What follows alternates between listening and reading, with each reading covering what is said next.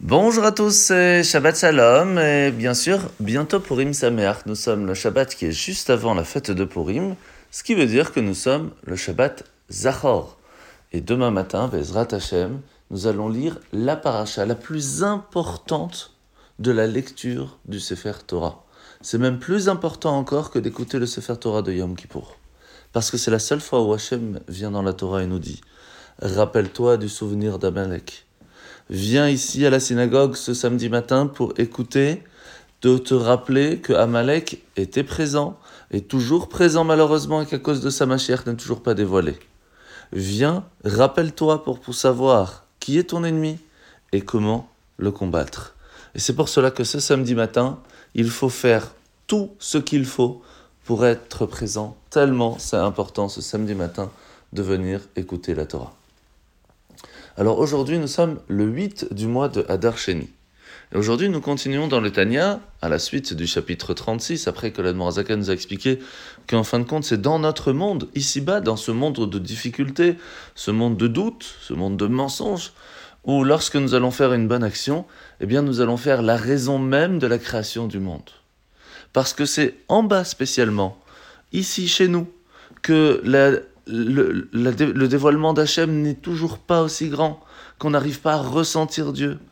Mais en faisant une bonne action, en faisant une mitzvah, en allant étudier la Torah, en faisant une petite prière, en aidant notre prochain, eh bien nous allons réussir à montrer au monde que Dieu existe.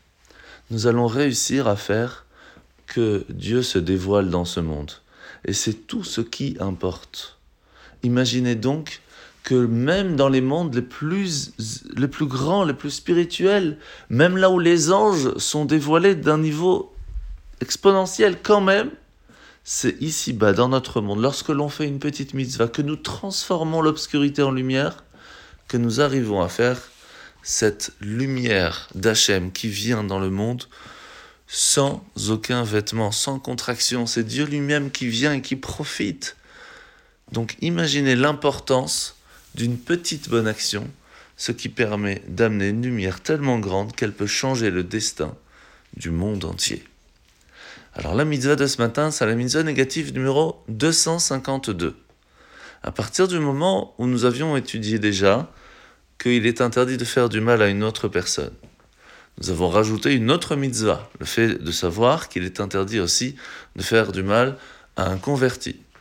Aujourd'hui, la Torah vient nous dire, même dire une parole qui pourrait blesser un converti, c'est aussi interdit. Comment est-ce que Hachem fait très attention aux personnes qui sont converties? Parce qu'elles ont fait des efforts extraordinaires pour venir s'approcher de la Torah et d'Hachem, d'où l'importance de faire encore plus attention à nos actes.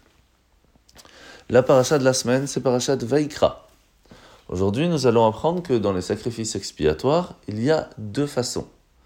Il y a un sacrifice qui permet d'effacer les fautes involontaires, comme on l'a appris hier, et puis il y a aussi le fait de pouvoir effacer des fautes volontaires.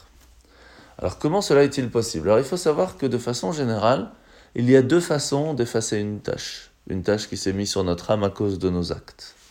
La première, c'est de se rappeler que lorsque l'on prenait l'animal, que nous allions en fin de compte lui enlever la vie, et qu'il était important de le voir, de le ressentir, de voir la souffrance, entre guillemets, de l'animal lorsqu'elle perd la vie, c'est pour nous rappeler que, chas shalom, cela aurait pu nous arriver à cause de l'acte que nous avons fait.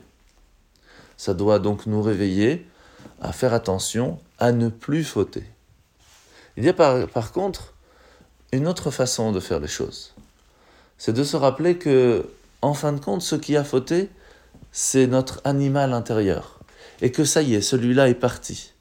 Nous avons réussi à prendre le pas, de faire l'effort de l'amener au temple et de lui enlever cette pulsion de vie qui se trouve à l'intérieur de lui. Maintenant, nous allons essayer de travailler un peu plus sur notre âme spirituelle, cette partie de Dieu qui se trouve en nous, d'amener plus de lumière qui devrait, et on l'espère très rapidement, repousser l'obscurité qui se trouve en nous. Ces deux façons sont possibles. À nous de choisir, selon les actes que nous avons commis, laquelle est la meilleure et à quel moment. Et avec tout ça, Bezrat Hashem, profitez d'une paix intérieure qui sera éternelle. Bonne journée à tous et à demain.